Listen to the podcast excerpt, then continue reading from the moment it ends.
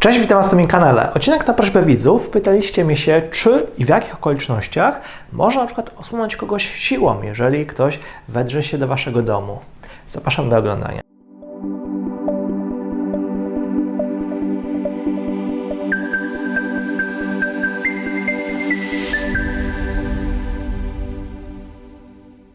Słuchajcie, generalnie czym można zastosować siły, czyli tak zwanej obrony koniecznej, jeżeli bronimy na przykład nasz dom?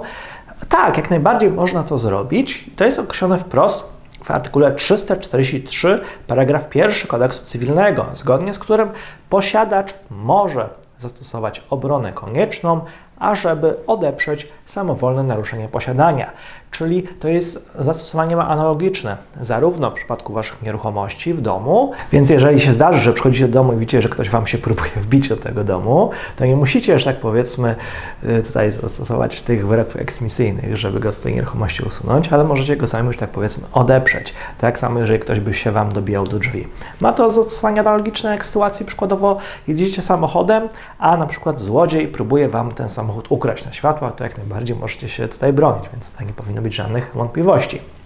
Natomiast co w sytuacji, gdy na przykład mamy jakieś powiedzmy tam mieszkanie, nieruchomość i tak dalej, przez jakiś czas go nie widzieliśmy, na przykład byliśmy na wakacjach, no i przyjeżdżamy i widzimy, że ktoś u nas w tym e, mieszkaniu się zamelinował. Mam takiego nowego, dzikiego lokatora. O tym mówi artykuł 343, paragraf 2 kodeksu cywilnego, zgodnie z którym posiadacz nieruchomości może niezwłocznie po samowolnym naruszeniu posiadania przywrócić własnym działaniem stan poprzedni, nie wolno mu jednak stosować przy tym przemocy względem osób.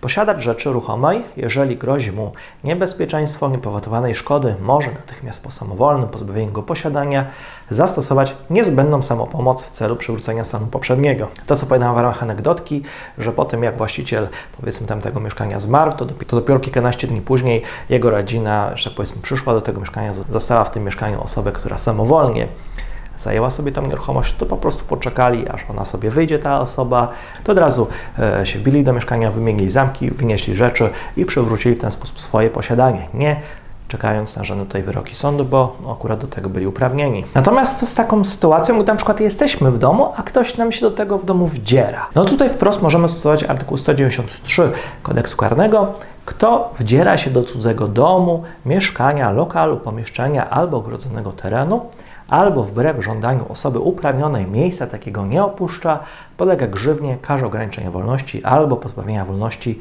do roku.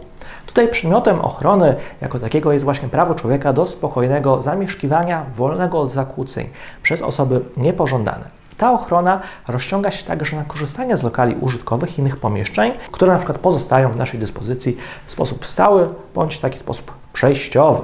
Czyli na przykład, jeżeli nawet wynajmujemy sobie taką nieruchomość, wynajmujemy sobie takie mieszkanie, człowiek tutaj ma prawo do decydowania o tym, kto może przebywać w miejscach, w których jest on gospodarzem. Decyzja ta może być podejmowana w imieniu własnym, na przykład jako właściciela domu, bądź na przykład w imieniu innej osoby fizycznej czy tam prawnej, która ma prawo do dysponowania takim lokalem. Czyli na przykład tak przykładowo, jak wynajmujemy sobie własny lokal, mamy takie biuro i powiedzmy ktoś nam wdziera do takiego lokalu, to też możemy stosować ten artykuł 193 kodeksu karnego w imieniu takiej spółki, która wynajmuje lokal, w którym jest prowadzona działalność gospodarcza. Tutaj przedmiotem ochrony na gruncie tego przepisu 193 kodeksu karnego e, nie jest własność ani zakres właśnie uprawnień właściciela, ale taka bardziej wolność podmiotu i związane z nią prawo do spokojnego, niczym niezakłócanego zamieszkania w swoim centrum życia, gwarantujące właśnie nienaruszalność mieszkania jednostki oraz poszanowanie naszej prywatności. Tutaj wdarcie się, o którym jest mowa w tym przepisie, tutaj należy odróżnić od włamania, bo to są dwie różne rzeczy, choć potocznie to pojęcia pewnie mogą być bliskie. Przez wdarcie się należy rozumieć wejście w dowolny sposób do cudzego właśnie takiego miejsca chronionego, ogrodzonego, wbrew woli takiej osoby uprawnionej, która może dysponować tym lokalem, czyli właściciela czy osoby wynajmującej. Wdarcie się może polegać na wejściu siłą, przy użyciu podstępu, potajemnie, przykład przez otwarte okno, uchylone drzwi, czy otwarciu ich dorobionym kluczem.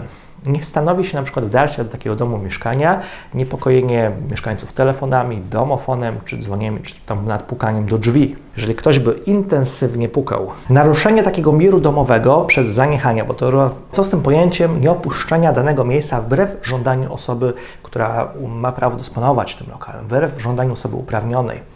Tutaj, tutaj akurat, żeby zaistniało to przestępstwo, nie ma znaczenia, że przykładowo taki sprawca takiego przestępstwa znalazł się w pomieszczeniu legalnie na przykład został zaproszony, czy nawet no, nielegalnie, że po prostu chodzimy sobie do lokalu naszego, czy tam do domu i widzimy, że tam na przykład żul się jakiś wbił przez okno. Jeżeli taki sprawca takiego miejsca wdarł się legalnie, na przykład otworzy, otworzyliśmy mu drzwi, to, to przestępstwo 193 kodeksu karnego staje się aktualne dopiero od momentu, gdy się dowiedział o naszym żądaniu, żeby, się, żeby opuścił ten lokal, żeby opuścił to miejsce, a mimo to stwierdza, że on stąd nie wyjdzie. No i cóż, tyle w tym temacie, a ja tymczasem pozdrawiam.